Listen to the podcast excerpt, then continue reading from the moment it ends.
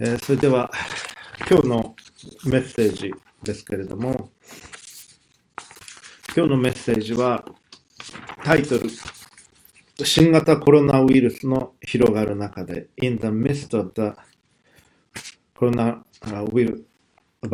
outbreak 新型コロナウイルスの広がる中で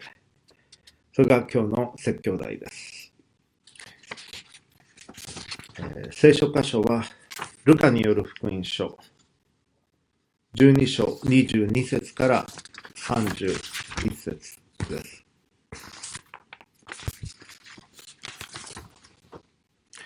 皆さんお元気でいらっしゃるでしょうか？世界中で新型コロナウイルスが、えー広がっています。そして、かかられた方々がたくさんおられます。この国においてもその数が増えて、どんどん増えているというニュースが毎日報道されています。また世界中で、またこの国においても亡くなられた方々が増えてきています。大変な事態となってきています。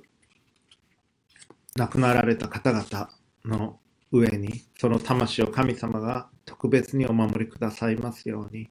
お祈りをいたします。また、新型ウイルスだけでなく、インフルエンザやその他の病気にかかって不死とおられる方々もたくさんいらっしゃるわけです。その回復のためにお祈りをいたします。このような状況に対処するために初めてのネット説教、ネット礼拝を私たちの教会では、え行っています。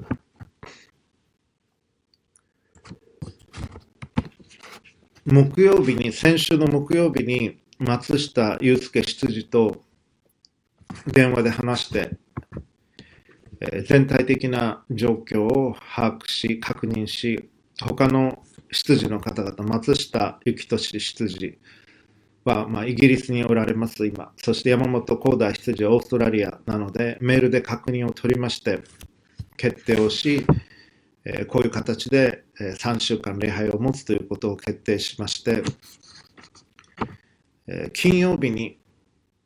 教会の皆様に連絡をし、テクニカルスタッフ、え節君にも連絡をし、準備をお願いをして、ホームページに載せていただくというふうにいただいたしました。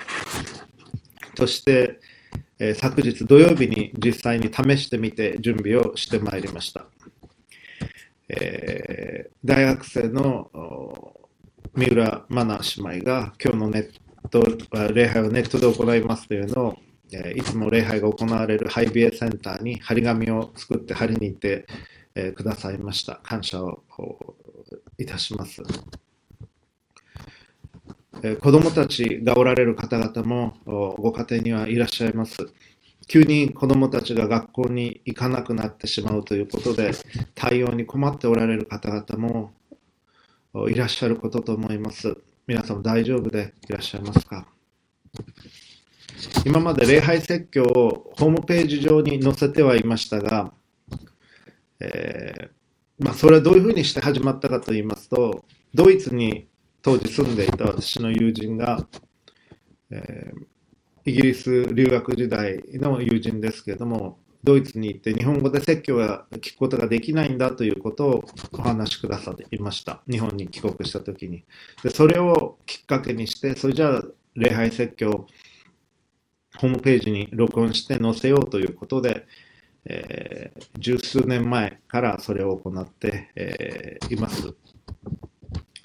で、今までヨーロッパですとか、アジア、フィリピンの方もあのいらっしゃいますし、またアメリカに住んでいるという方々が、実は説聞いていましたというふうに連絡をあのくださったりもいたしました。特に日本に、えー訪ねてこられたり、訪問して、えある帰国してこられたときに、私たちの教会を訪問されて、えーそういう話をしてくださることがありました。また私の今までの教え子たちからも時々連絡をいただきます。えー説教聞いてますというふうな連絡をいただくことがあります。ですから、これは非常に有意義なことだったなというふうに思っておりますが、この度初めてネットで礼拝をするネットで礼拝メッセージを配信するということをしております。これに似た状況としては、東日本大震災の出来事があります。あの日、2011年3月11日、金曜日でした。2時46分、あの瞬間のことは今でも覚えています。えー、私は聖学院大学に勤務しており、大学院の教授会が3時から始まるということで、研究室で準備をしていました。あの震災があって、電車はすべて止まり、研究室に、えー、研究室で一泊しなければなりませんでした。そして翌日電車が動き始めたということで帰ってきまして、渋谷まで来て、えー、ハイビエセンターの様子を見に、えー、行きましたら、当時まだ光栄の建設中だったんですけれども、あの上に大きなクレーンがありました。でそれが非常に揺れたということで、ハイビエのスタッフの方から、ひょっとしたらクレーンが落ちてくる可能性もあるので、明日の日曜日はここで礼拝をしないでくださいというふうにお願いをされました。そういうことがあり、あの時の日曜日は各自近くの教会があれば、こに行くことができれば、そこで礼拝を捧げてくださいという連絡をいたしました。当時はもうメールのメーリングリストを使ったのを覚えています。うちの近くにも住んでおられる方々何人かいらっしゃったので、うちのリビングで10人ぐらいの人だったと思いますけども、あの日曜日は一緒に礼拝したのを覚えています。で今日はとにかく多くの人が集まらない方が良いということですので、それぞれの場で礼拝を、あるいは各自の家で礼拝をする。Facebook のこの動画サイトを用いて、同時に礼拝をしております。カトリック教会もかなり早い段階でミサを2週間しないということを発表されていました。きちんとした対応なさったと思います。ルーテル教会もそうであるということがあの報告されていました。えー、大学でも、青山学院大学でも卒業式はキャンセルになりましたし、早稲田大学は入学式ももうキャンセルを決定しています。日本人にとって入学式とか卒業式というのは非常に大きい意味を持ちますので、これは本当に大きな出来事となってきています。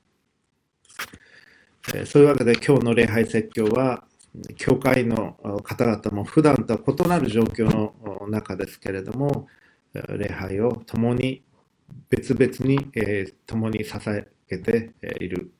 わけであります。新型コロナウイルスの広がる中で、今日の聖書箇所、ルカによる福音書、12章22節から31節までお読みします。イエス様の言葉です。それから弟子たちに言われた。だから私はあなた方に言います。命のことで何を食べようかと心配したり、体のことで何を着ようかと心配するのはやめなさい。命は食べ物より大切であり、体は着物より大切だからです。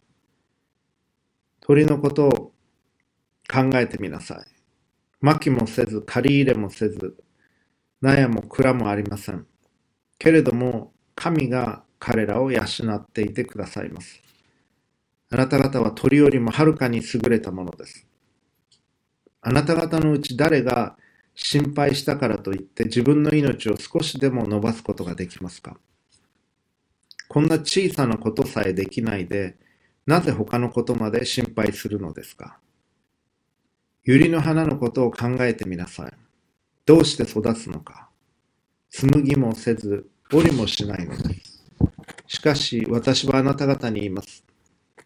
映画を極めたソロモンでさえ、この花の一つほどにも着飾ってはいませんでした。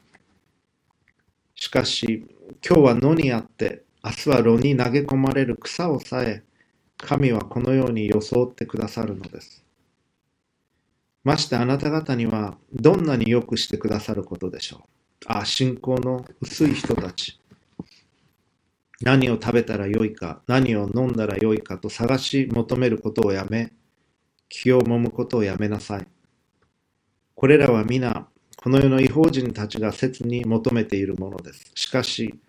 あなた方の父は、それがあなた方にも必要であることを知っておられます。何はともあれ、あなた方は神の国を求めなさい。そうすれば、これらのものはそれに加えて与えられます。以上です。この新型コロナウイルスが広がり、毎日そのような報道がされ、混乱が続く中で、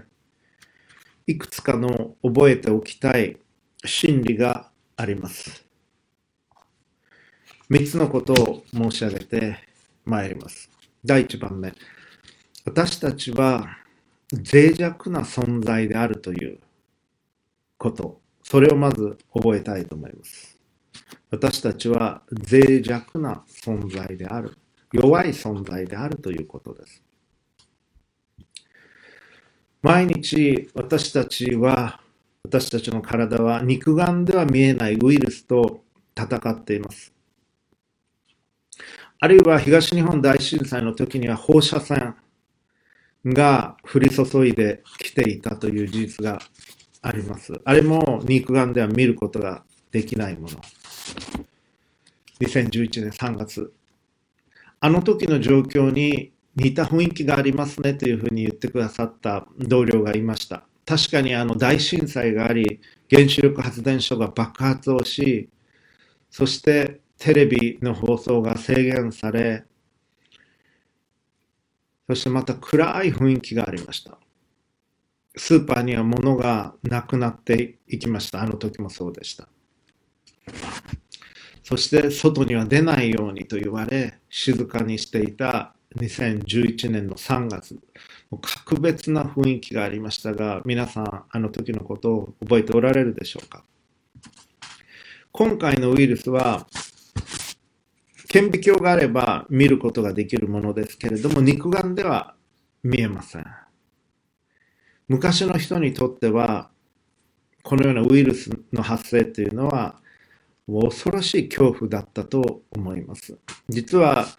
ヨーロッパではペストというのが非常に流行った時期がありました。14世紀から15世紀にかけて、1300、失礼、1430、1348年から1420年にかけて14世紀、15世紀の頃ですけれども、ヨーロッパの全人口の3割から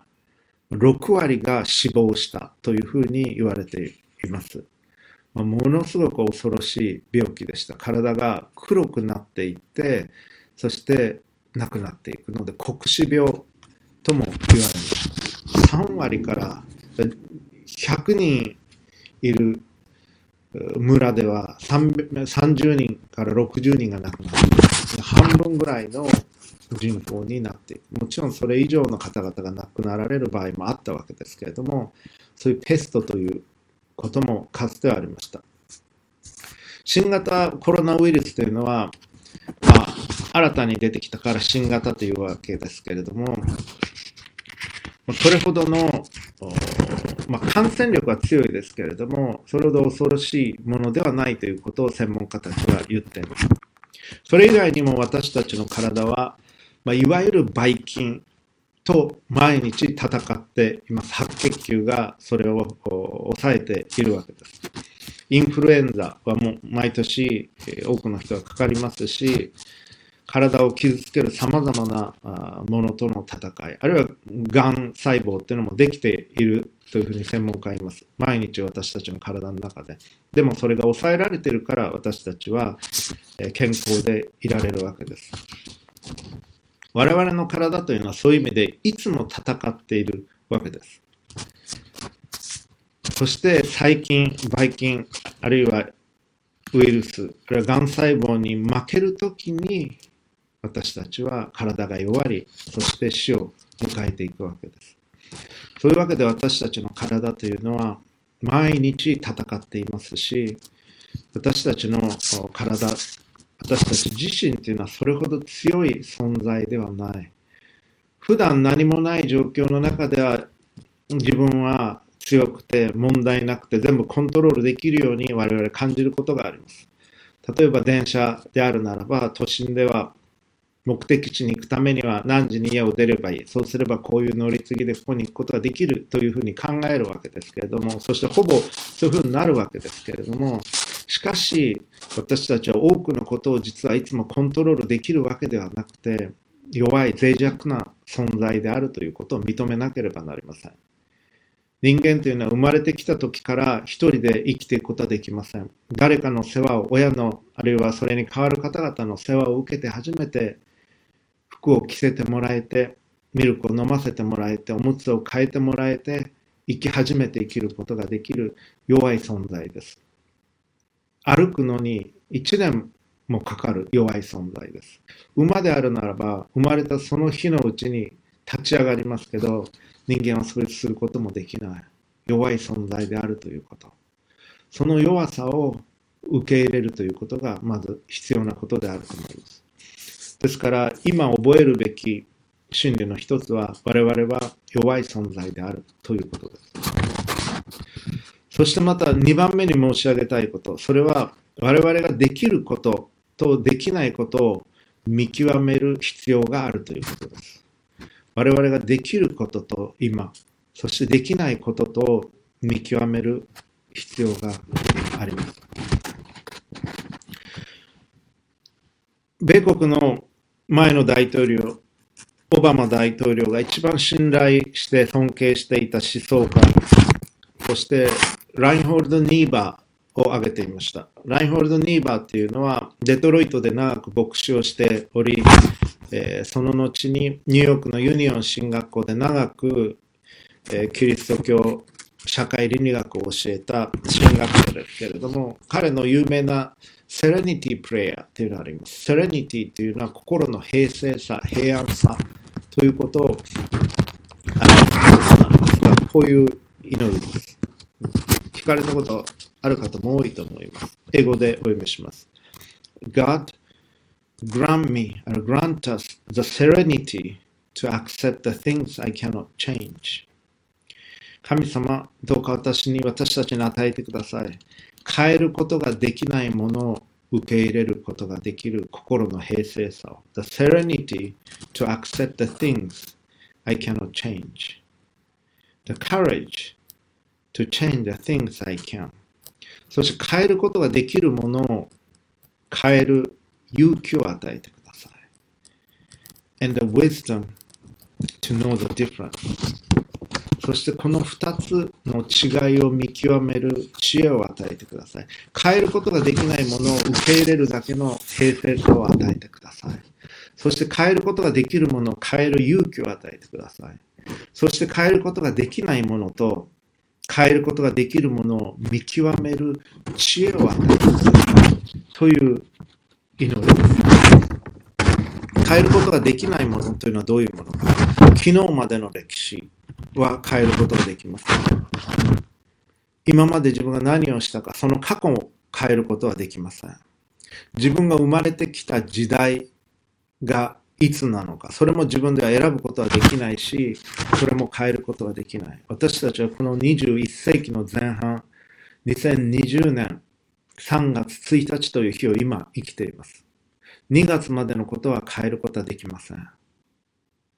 他に変えることができないもの、どういうものがあるか。あなたの身長、これも変えることがほぼできません。遺伝子的に定まっていることが多いと言われています。変えることができるもの、それは体重、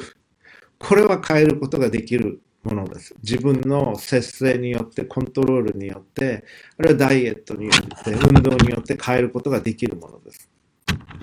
そしてまた今日をどのように生きるか、これからどういうふうに生きていくことができるか、それは変えることができます。新たな力を得て、新たなものの見方を得て、新たな歩みをすることで変えていくことはできるんです。このウイルスの発生が起こったということ、これはもうすでに変えることはできません。だけどそれに対して我々がどう対処するか、今日どういう生き方をするか、今日人に対してどういう声をかけるか、そして自分がどういう衛生管理をするか、それを変えることができることです。我々は弱い存在であるということ、これは変えることはできない事実です。しかし、神は私たちのことを愛していてくださり、守っていてくださり、支えていってくださるという事実に目を向けることができます。そしてこのウイルスの特性を専門家たちはすでにだいぶ調べてきておられます。もちろんこれに対する特効薬というのはまだ作られていませんけれども、対処の仕方というのは提案されてきてこの対処の仕方、これはもう常識的なことでもありますけれども、申し上げておきたいと思います。二つあります。一つは、まあ、一番重要なことは何かというと、抵抗力を高めるということです。私たちの体は、先ほども申し上げましたように、常に様々な細菌にさらされています。常に戦っています。その中で重要なのは、抵抗力を高めるということ。これはものすごく重要なことです。ある研究によりますと、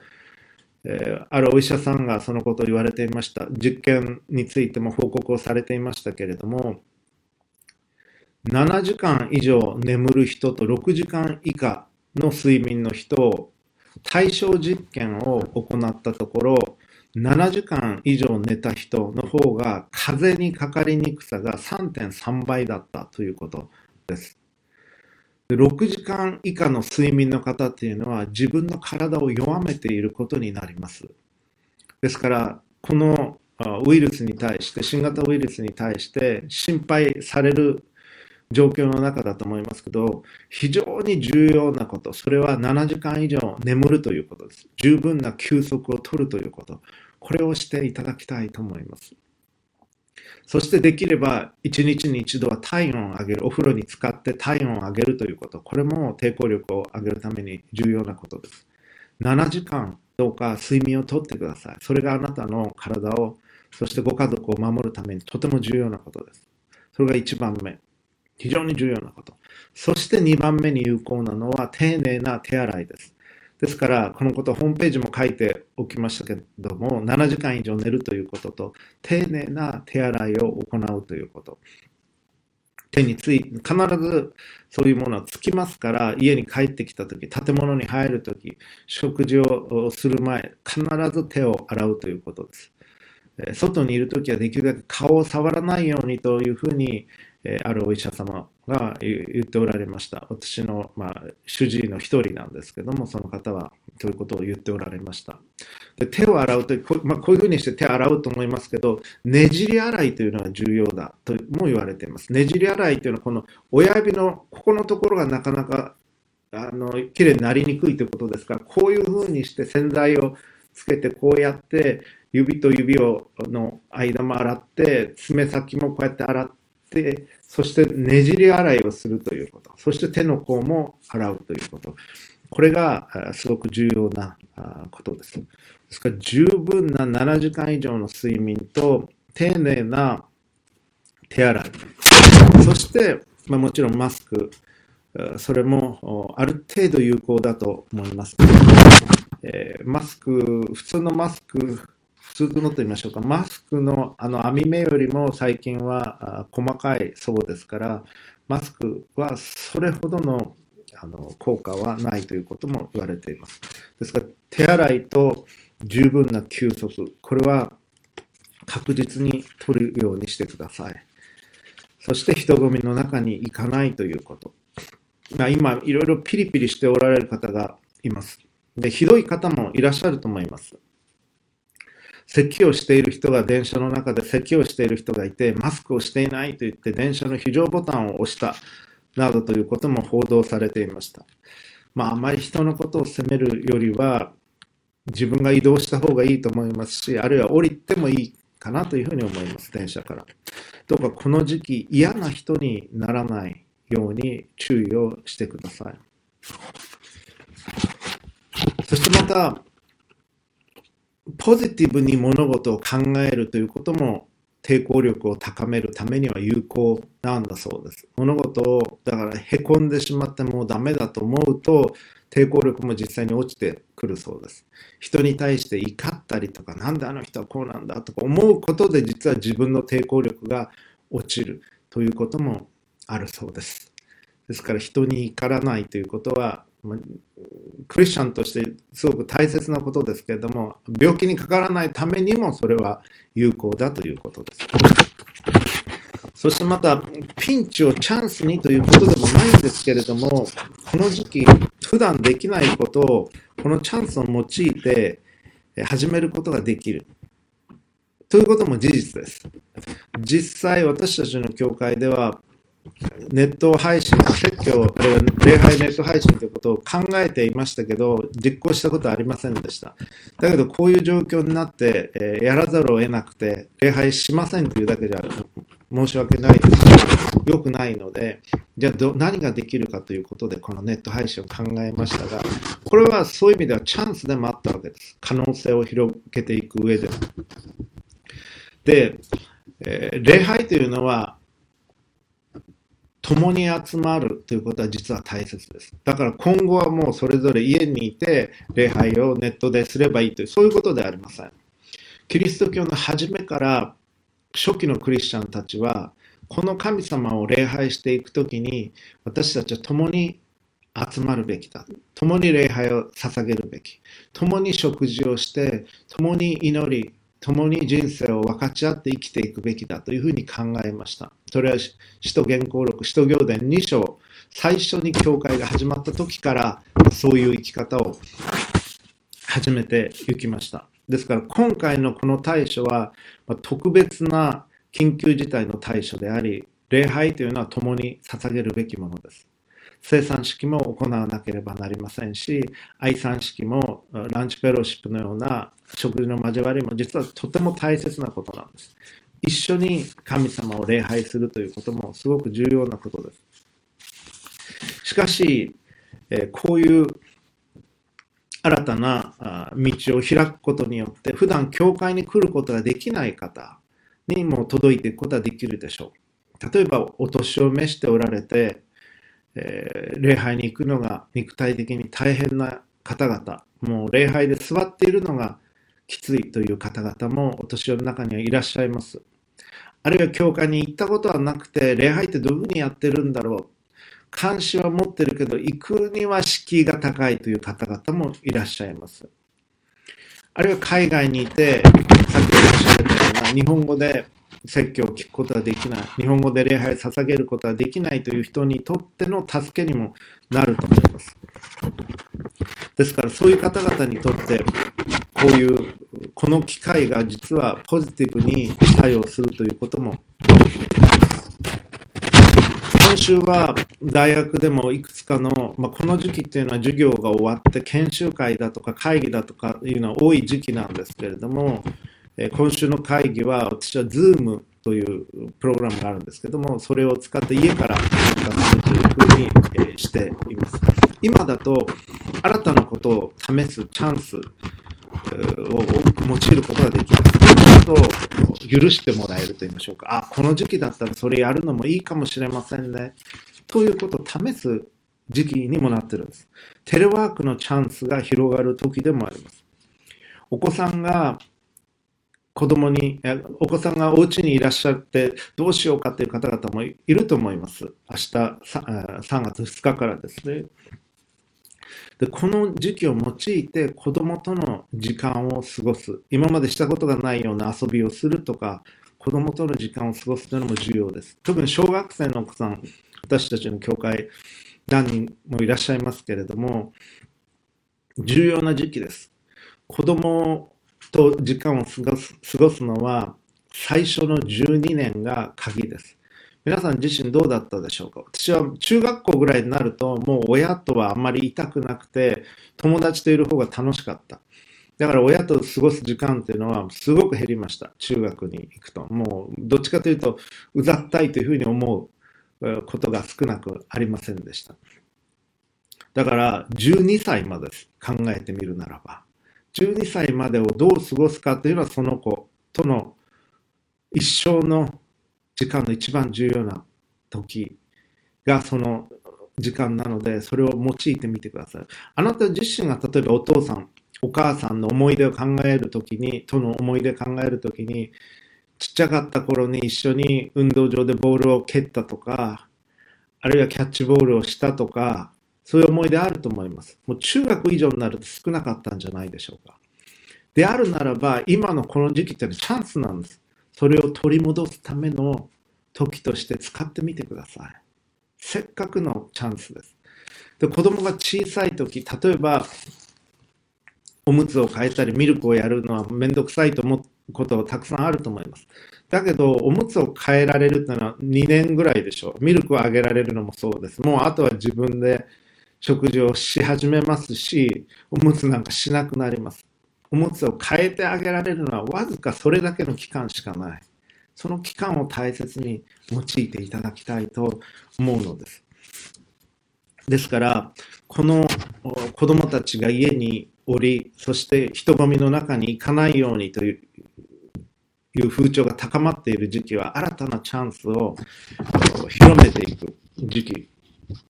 と取ることができます。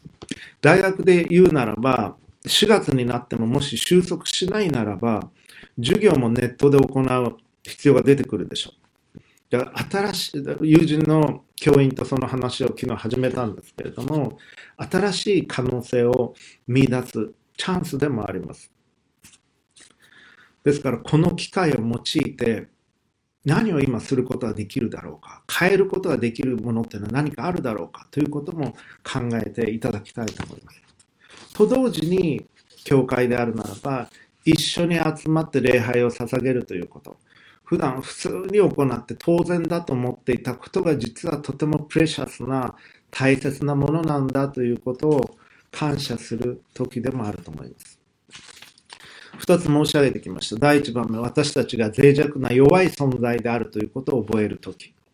そしてまた変えることができることと変えることができないことを考える、見出す時でもあります。そして最後に3番目に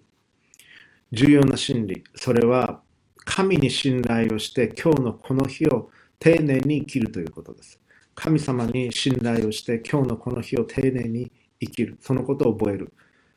時期でもあります。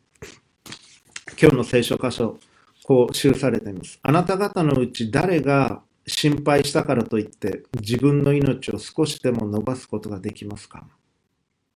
こんな小さなことさえできないで、なぜ他のことまで心配するのですか？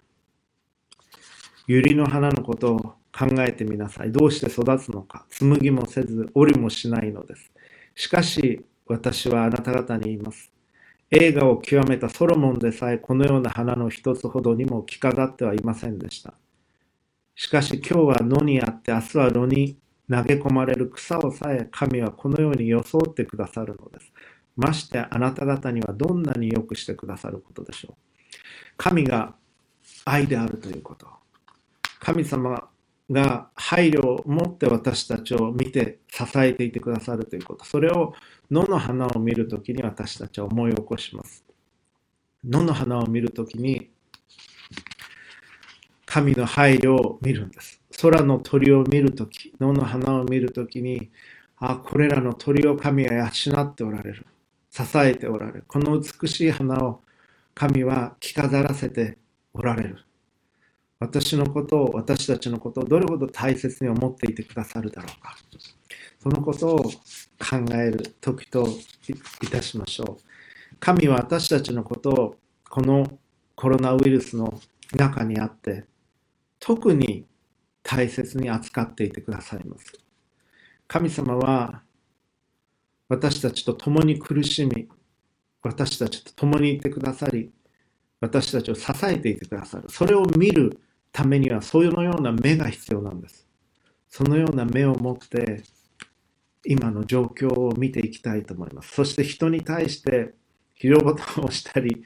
あるいは冷たくするんではなくて、優しい眼差しで神が持っておられるような眼差しを意識して他の人にも接していくということです。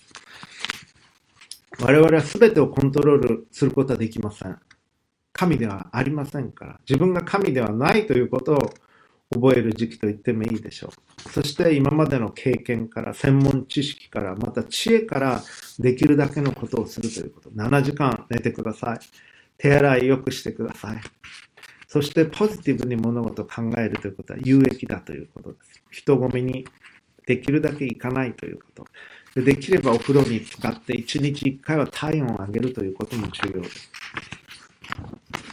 そして神様の守りに信頼するということ。愛に信頼するという。そして、いつも申し上げている2つのすごく重要なこと。私のキリスト教概論の授業の第1番目の問題。これができなかったら再履修ですというふうに学生たちにいつも言っています。それは、心を尽くし、思いを尽くし、精神を尽くしてあなたの神である主を愛する。神の愛をしっかりと自分自身が受け取って思い起こして、そのことをリマインドして、私を、私たちを愛してくださる神をご愛しするということ。神を愛すること。そして自分を愛するように隣人を愛するということ。そのことをこの困難な状況の中で今一度思い起こしていきたいと思います。人のために何をすることができるだろうか。人混みに出ていかないということもその一つだと思います。そしてまた、必要以上にトイレットペーパー買わないようにするのも人のためになることだろうと思います。先週、スーパーに行ってびっくりしました。もう本当に結構、あの、棚が空っぽになっていました。あの、トイレットペーパーのとこだけじゃなくて、多くの部分で、えー、そこのスーパーでは空になっていましたけど、私は気づいたのは一つで、危機的状況になると、トイレットペーパーを買いたくなる。という性質が日本人にはどうやらあるようです。小学生の頃でしたが、私はオイルショックというのがありました。オイルショックの時にはなぜかトイレットペーパーが足らなくなりました。みんなトイレットペーパー買うようになった。そして東日本大震災の時にもどういうわけかみんなトイレットペーパーを買いました。そしてまた今回もトイレットペーパーを買いに皆さん言ってます。トイレットペーパー買いたくなる。日本人は何か危機的な状況だと思うと。次回ももし何かこれから先あるとトイレットペーパー多分買いに行くんじゃないかなと思いますけど、多くの日本人の方々。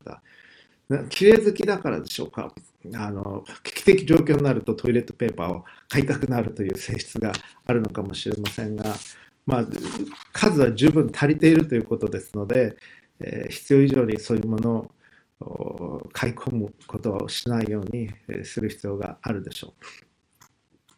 神の愛に信頼をし、今日の日を丁寧に生きるということ。神様の愛をもう一度思い起こす。空の鳥を見、野の花を見、その美しさ、その支えを覚え、自分はもっと愛されてるんだということを覚え、すべての人を神はそのように愛しておられるということを覚え、神を愛し、自分を愛するように隣人のことを愛し、大切に思い、思い、そしてできることをする。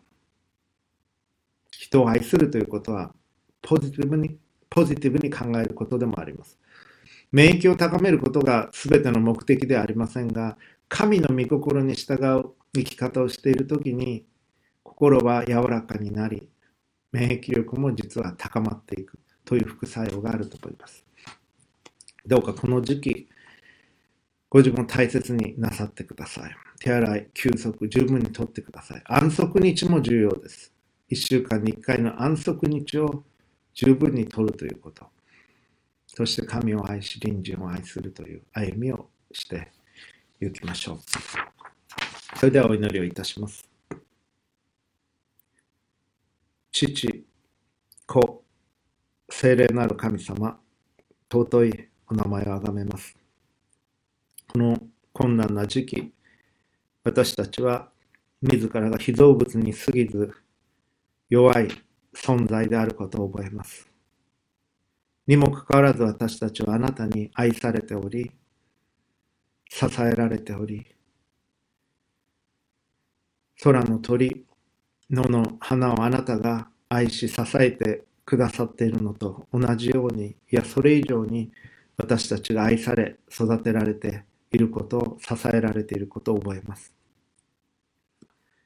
どうかそのあなたの愛と光を見る目を私たちに与えてください。そのような感謝の態度を与えてください。